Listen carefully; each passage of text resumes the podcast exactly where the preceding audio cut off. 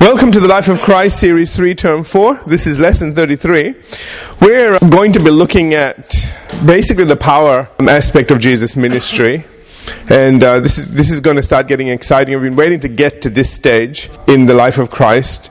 We've dealt with a lot of things up to now that have been an introduction into his life and into his ministry and just the, the initial conversations he's had with people. And um, we've, we've just see some, seen some tremendous things happening. Excuse me. We are now at the stage uh, it's chapter 13 uh, in the new chaptering. And uh, we began last time talking about Jesus' Galilean ministry.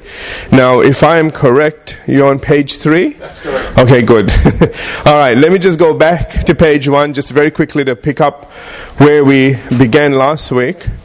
It says, Now in the morning, this is in Mark 135, having risen a long while before daylight, he went out and departed to a solitary place.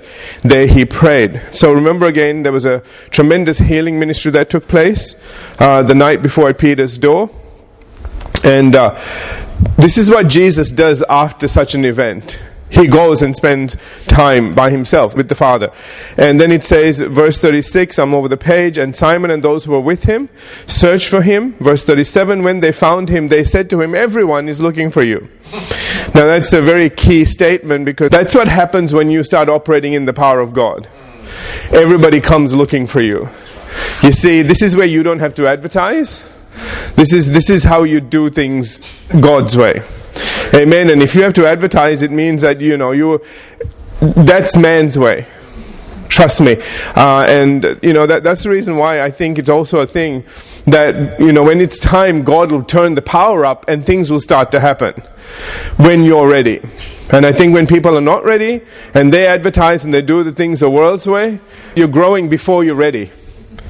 Do you understand? And then you have to start putting into place a lot of human things to take care of the growth. And it's never going to be exactly right. I was asking the Lord about, let me just share this with you because this is to do with where we're going next. Um, one of the things that I, I always was concerned about was as we grow, you know, right now there's time to minister one on one to all of you, um, and on Sundays. And, um, you know, I, I was asking the Lord, you know, once this starts to go somewhere, and we've, we've been at that place, and, you know, the, the first time around, we weren't all ready. I wasn't ready. I'll tell you that much. Uh, and I'm, I'm prepared now, but I wasn't back then, and I didn't realize it. See, you're going to minister thinking, well, you know, you, you have your two year plan, your five year plan, and forget all that. You know, Jesus had a 30 year plan before he got up and did anything. You all here? He, remember, he was, a, he was the son of God at 12 when he was preaching to people, when they kind of forgot him. okay? They came back, and I mean, he was astounding everybody around him. So he, he was ready back then, so to speak, but not till age 30 do we see him stepping out and doing things. That was God's time for him. And, uh, you know, I understand now why the Lord wants time with us is because he wants to train up not just not just children but ministers. You know, and we need to be ready for that. That that's a decision that needs to be made and uh, something that you need to prepare for. You can't just jump into it. Do you all hear what I'm saying? Amen. And so, you know, a lot of times people that sort of get ahead of that and try to do things the world's way, uh, if you start something the world's way, then you have to finish it the world's way. And it will never be exactly what God wanted. But if you do it God's way, then God will carry it through toward the end. And so, one of the things that I began to realize was that this is an impartation not of just the word, but power as well. So, as we go through these next incidents, I want you to start seeing yourself in this place. I don't want you to think, oh, well, that was really great that Jesus did this and Jesus did that. Because what he was doing was training people around him. And we have these gospels and these accounts so that we can see how he did what he did. Amen? We have an account that we can, 2,000 years later, look at it and have the Holy Spirit reveal it all to us and then help us to walk in this. And the last thing that you need to be saying is, yes, but you don't know the kind of person I am. And if you're asking that question, it means you don't know the power that's in the new birth. You don't know the power of God inside you. It's not something you're trying to get, it's something you already have. One of those high priestesses in the, in the satanic cult said, if the Christians ever wake up, we're done for. That's right, absolutely. In fact, she turned. Hallelujah. Amen. All right, so what do I want you to get from this? I want you to start to ask God to help you walk in this. Are you getting this? I don't want you here just taking notes and going, oh, that's really lovely, great revelation, that's it. No, no, no. I want you to start walking in this now. Ask God. If you seek with your heart, God will start putting things into your life. And you will start to see something. Amen? Okay. And so they said, when they found him, uh, they said, everyone is looking for you. And William Hendriksen, let me just start here and then we'll go in through it puts it best, and I, I, read this to you before. They were determined to find him, and they found Jesus. Their intention was to bring him back to Capernaum, where everybody, that is a large crowd of people, perhaps gathered again in front of Peter's house, was looking for Jesus. Now, Luke brings this out in his account when he writes in Luke chapter 4, the latter half of verse 42, and the crowd sought him and came to him and tried to keep him from leaving them. We talked about that before. They'd obviously found a good thing. Amen. You know, when people find a good thing, they want to hang on to it. Amen. All right. okay. And but the thing was Jesus is not going to allow people to hold him regardless of who they were all right disciples or just whoever and it says in mark 138 then he said to them let us go into the next towns and that's plural that i may preach there also because for this purpose i have come forth now we talked about this before again. Remember, he said, Let us go. And this is again why I'm talking to you about this. It indicates that Jesus wanted his disciples to accompany him as he went on to minister in the towns and villages throughout the region of Galilee. And it was his way of training them for the difficult task ahead of them. Second, Jesus goes on to say Let me preach, For this purpose I have come.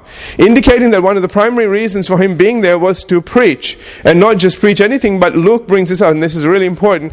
In his gospel, when he says, I must preach the kingdom of God to the other cities also. All right, which comprise both Jews and Gentiles, because for this purpose I have been sent. Now notice that in Mark 138 Jesus says for this purpose I have come forth and here it says in Luke 4:43 for this purpose I have been sent. Notice I have come forth for this purpose I have come forth for this purpose I have been sent. Indicating that he came of his own volition as much as he was sent by the Father. All right? It shows us the closeness between Jesus and the Father. See, a lot of times, you know, I have heard people saying, God the Father forced Jesus to do this and that and everything else. you don't know them. You have no idea what you're talking about. Amen? You know, whenever they work, they work together in perfect harmony. All right? That's the reason all the time Jesus talks about unity and harmony amongst the brethren. Amen. And can I just say this? God is love as well. Love is not going to ever force its way. Read 1 Corinthians chapter 13. Amen. Verses, I think, 4 through 7 or 8. It talks about what love is. And love isn't pushy. Love doesn't want its own way. Which tells us something. And you know, they're both God. Remember that? So they both are love. Amen. And so is the Holy Spirit, by the way. Anyway. Let me continue on here. Next, notice the phrase the kingdom of God. It refers to the spiritual kingdom that Jesus Christ came to set up in the earth, in the hearts of men and women. And why it says, Luke chapter 17, verses 20 and 21. Now, when he uh, was asked by the Pharisees when the kingdom of God would come, he answered them and said, The kingdom of God does not come with observation, nor will they say, See here or see there, for indeed the kingdom of God is within you. Beginning to understand what Jesus was actually doing here. He didn't just come to preach and to heal, he came to bring the kingdom, meaning that you needed to get what he preached and do what he did. Are you all with me? Okay? This is what bringing the kingdom is in is all about. See, yeah, let me talk to you about this for a minute. You come into church isn't so that you can come to church and you know get a blessing and, and you know give your tithes and offerings and call it a day. That's it for the week, thank God that's over with. okay? That's not what it's there for.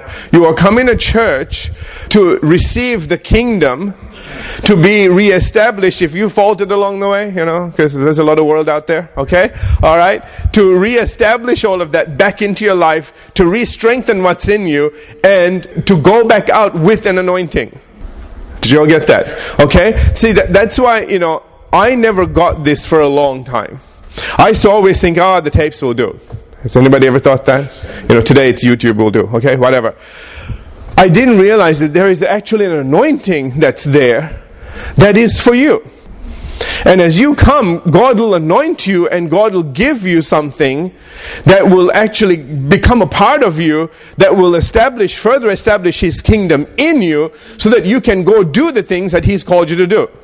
See, we have to be empowered to do these things. And what Jesus was trying to do, see, this is the reason why he was having such a problem. Because people just wanted to come and receive from the kingdom, they didn't want to become the kingdom. Oh, there's a revelation there. Did you get that? All right. The kingdom is meant to be in you. You're not meant to come into the kingdom, get your stuff, and go. You're meant to come in, and that kingdom is meant to be growing on the inside of you. And see, this is what Jesus came to do because we lost that kingdom in Genesis 3. God set it up in Genesis 1 and 2. Genesis 3, we messed it up. So Jesus came to put it back into this earth. Amen. Which means that we were meant to overcome everything the enemy had done between Genesis 3 and now. Everything that he had messed up. It was meant to be our job to fix it. We didn't have the power to do it until Jesus came. Jesus came, He did what He had to do, died a horrible death, went into hell. He paid the price naturally and spiritually. All right? Because remember when, when man sinned, the, the actual Hebrew says, dying you will die. Meaning you are dying physically and spiritually. You, Both ways you're dying here. Amen. Your spiritual death is going to result in natural death. We were never meant to die. Isn't that incredible? Okay? Are you getting this? Okay? That's why one of the things that Jesus said was not only the keys of hell, but death as well. He said both together. Okay? Like death shouldn't be a problem anymore, which is the thing that came in the earth because of sin. That's why he would raise people from the dead. Because that was no longer something that we had to bow our knee to. We should be going when we're ready to go and helping others do the same. It's going to take a little while for us to get there, but we need to get there. We need to start applying all of this. Let, let me just say this, just, to, just so you don't leave you hanging. Uh, the, the Lord is beginning to show me some things that are just extraordinary. And one of the things, that, you know, I kept asking God about faith in God and the faith of God. And this is, this is the reason why we're doing this now and where we're going with this. And I began to understand more and more why the Lord said, study my life. Because all the answers you are looking for are there. One of the things that I began to see, I began to get more insight into faith in God and the faith of God. You know, just when you think you know pretty much you know, as much as, God just drops another bomb on you. I mean, it just went boom on the inside of me. And he said, you know, because at one point in time I used to say faith, the faith of God is more, more powerful than faith in God. Then later on I realized that was dumb, man. You need both. I understood now that faith in God and the faith of God are both equally necessary. I didn't, you know, I'm beginning to understand more, but recently I got a revelation and I saw something that I'd never seen before. I began to understand that God wants us to grow up in the faith of God. He does do he does want us to do that because that is the Holy Spirit in you working to heal the sick, to do whatever needs to be done. That's God in you working. You know what faith in God is as well? It's not that's the faith of God. The faith in God. What happens when you have more people than than you have hands, so to speak? No matter how much help you get, what do you do with that? Now, it was a big question for me, and it was a question I was going to answer before. I had never, never, ever considered the ministry of angels because for a long time they had been used, and then suddenly they stopped. Do you all notice in the Old Testament? They were there doing a lot of things. And there so many, even in the New Testament, you know when Peter was let out of prison?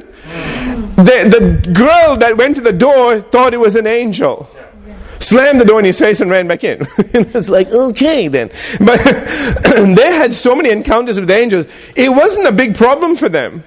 It's a problem for us, but it wasn't a problem for them. And it's very interesting. I began to understand that faith in God activates them, allows them access to come and do work within a group of people when you can't get to everybody. I never got the significance when the Bible said they are ministering spirits. Everybody used to focus on the, oh, they're coming to help you. But I never really saw the word ministering. They're actually ministering spirits sent forth to minister. I began to understand how God would get His will done. You know, He's not going to come off the throne every two seconds, but He's got angels, a whole bunch of them that are working, that have extraordinary abilities that are given to them by Him. And so they start moving. So two things happens when you don't get to someone. Either what Jesus said, your faith has made you whole, or there were ministering spirits around there doing stuff. Let me just say that and leave it. That's faith in God. That you can say, God, you can get to them before I need to because this is taking too long. Do something. I have never known to ask that. My faith is now out that God just touches you before I get to you. If you need something and I'm taking too long, somebody else will get, something will get to you. Amen? Amen? Amen. Let's move on now. Enough of that. All right. For this kingdom to come, it required repentance and a new birth. This is what was so important. One that was from above. This is in John 3 3. So that God could finally come and live in us. Not just around us, but actually in us. And we would be free then to operate in His own power and authority in the earth. That's what the Lord wants. See, it's not just so that we get born again, it's so that we can have God come live in us so He can work through us. Amen? Now, just as a point of interest, even though the term kingdom of heaven that's found only in Matthew's Gospel, which is 31 times, is sometimes used interchangeably. It actually makes reference to the physical kingdom that is yet to come. So now, I want you to notice there is the kingdom of God over the page. If you go back, I want you to notice in Luke 17 21, it says, For indeed the kingdom of God is within you. Do you see that? All right, but now here we have a different term the kingdom of heaven. The kingdom of heaven is the physical kingdom. When you think of heaven, think of heaven. Heaven, okay? When you think of the kingdom of God, think of God as a spirit. okay, this is the easy way of remembering it. Okay, so you know it's I'm talking about something spiritual. Okay, that's going on. All right. But I, I want you to understand something. This is talking about the physical kingdom that is still to come. This is what in Acts 1 6 it says, Therefore, when they had come together, they asked him, saying, Lord, will you at this time restore the kingdom to Israel? And his answer briefly is not the way you think, all right? Uh, and, and why he then seemingly bypasses that question and goes into sin, he's actually answering their question. He says, But you shall receive power when the Holy Spirit has come upon you, and you shall be witnesses to me in Jerusalem and in all Judea and Samaria and to the end of the earth. See, uh, here again, they're saying, when are you going to bring the kingdom and make life good for us? He's saying, I'm going to stick the kingdom in you, and you go make life good for you and everybody else around you. This is how the coming kingdom of God set up on the inside of men and women's hearts would literally usher in the physical kingdom of heaven into this earth. And not just to Israel, but to all the nations of the earth, as promised to Abraham in Genesis 26 and verse 4. It is up to us now to deliver spiritually dead people and begin setting up his kingdom in this earth, one soul at a time. To where Jesus' prayer, Your kingdom come, your will be done on earth as it is in heaven, would literally come to pass. That is what we're looking for. That is what we're headed for. Amen? Amen. And you are going to be a part of that. But all this would only be possible if we operated in the same power that Jesus operated. And why he went on to say in John 14 12, Most assuredly I say to you, he who believes in me, the works that I do, he will do also, and greater works than these he will do because I go to my Father. See, that messes up everybody's religion and idea of, you know, that Jesus was the Son of God and everything he did was unique to him. Now, you guys need to catch this, please, because I have read commentary after commentary after commentary that says, you know, that was Jesus' way of letting everybody know that he was God's Son. Yeah, yes, he was God's Son don't ever let that be taken away from him. But don't let that be the end of the story. Because the Apostle John said, Behold, what manner of love is this, that we are the sons of God. We are the daughters of God. Amen? He said, Listen, man, that's as astounding as that is, that is what he wants for you. This is thy kingdom come. God had a plan. He sent his most precious, we could say gift. I'm just saying, you know, it was his son, man. Okay? That was his kid. Sent him down here to fix the mess that we made. I mean, it was all made perfectly and we just messed it up. So somebody had to come and pay the price and a horrible price to fix everything back up. And what he wanted wasn't just so people, you know, when they died would come to heaven. That wasn't, that wasn't the whole point of all of this. The point was, heaven was meant to come and invade the earth. Did you get that? We are meant to be having heaven down here, not waiting till we drop dead so we can actually get to heaven. Because it's so horrible down here. And we don't have any control over it. No, that wasn't it. When you look at Jesus' ministry and what he was doing, he just changed everything. He emptied all the hospitals because they brought them to him and he healed them all. Can you imagine what life was like? And he was not only doing that, he was ministering to people love thy neighbor as yourself. So we're getting a society that's becoming unselfish, that's loving, that's giving, that's looking out for other people, not just themselves, that's being healed so they can do it. People that died that shouldn't die were being raised from the dead. Are you getting this picture? That's what he wanted the whole world to start changing to look like. The whole planet. Wow. And if that continued on, I want you to think about this just for, for one second. If that continued on, and today that was the church, do you think there would be any argument? Well, now we don't know if God exists, or you know whether this happened or that happened, or la da da da. There wouldn't be any of that. Do you know why? Because the works. Doesn't matter about the words, the works. Remember John? He said, Are you the one or are we looking for somebody else? And we, we haven't got there yet. We'll get there. He kind of straight, man. You know, in prison you're going to die. You want to know. You know what Jesus didn't say? Go and preach this sermon to him. With all these amazing insights, he said, No, go and tell him blind people see, the dead are raised, lepers are cleansed. Tell him it's happening. John one of the people, hey, that's, that's enough for me. Amen? Amen. All right. Some of this stuff, you, you just need to catch it. Amen. I, I don't want to give you a whole lot of information. And you know, if this is all we learn, and, but if we start doing it, then we're there. You don't need to know everything that you're doing something is what matters. All right, so we can now better understand again what Jesus meant when he said in Luke 4:43, "I must preach the kingdom of God to other cities also because for this purpose I have been sent." Why? So that they can start doing these works. In short, Jesus came to bring God's kingdom into this earth, both the kingdom of God and the kingdom of heaven, by overthrowing the kingdom of darkness that had taken residence here ever since the sin of man. And that's why it says in 1 John 3 8, you guys know this verse now. For this purpose, the Son of God was manifest that he might destroy the works of the devil. That has to be your little mantra as well. Excuse the word, but you understand what I'm saying. You know, you should say, I've been sent here to destroy the works of the devil. You're not here just to kind of kind of make it through life and just just kind of skid past and just hope the devil doesn't find me. you know, we just try to live that kind of life. We're just trying to, you know, hide in the shadows and just, you know, he should be the one hiding. Amen. Now, don't go bite off more than you can chew. Make sure that you are praying. Make sure you're doing the things you need to do. And you don't have to get incredibly religious to do this either. Do you know when the Apostle Paul said praying always? You know, he wasn't a. The Apostle Paul wasn't just kind of like lying around and thinking, okay, now, hmm, I wonder what good epistle I can write today. It wasn't like that. Man, he was out there in the middle of everything.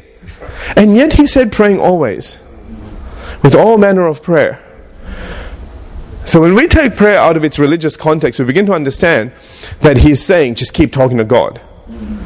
You keep talking to the Lord, and the Lord will talk back. And make sure you ask the right questions.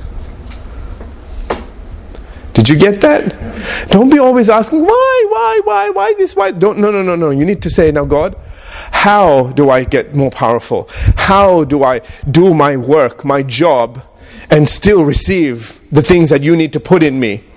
How do I make use of my time so I can multitask, so to speak, without losing my efficiency and, and in fact, increasing my speed, and yet at the same time, receiving instructions from you? See, we don't ask the right questions. If we start asking those questions, He will answer you. Some way, somehow, something will happen. And you'll find there's things will start to change either inside or outside. One way or the other, something will change. If you ask the question, He'll answer you. But if you never ask, if, if you are never told to ask the right question, you'll never ask it. So I'm telling you today, ask the question.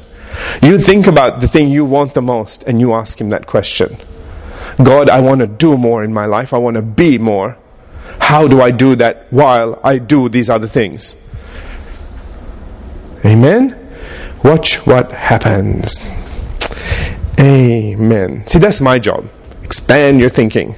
Get you asking the right questions so God will download what He needs to in you and you can start walking in the things that He is designed and destined for you to do, regardless of what all else you think you have to do and you're never going to get there. We have this mentality if I can just get all this done, then I'll do this. Stop that. Stop it. This is not a computer program of knots and ones. It's not an either or. You can do both.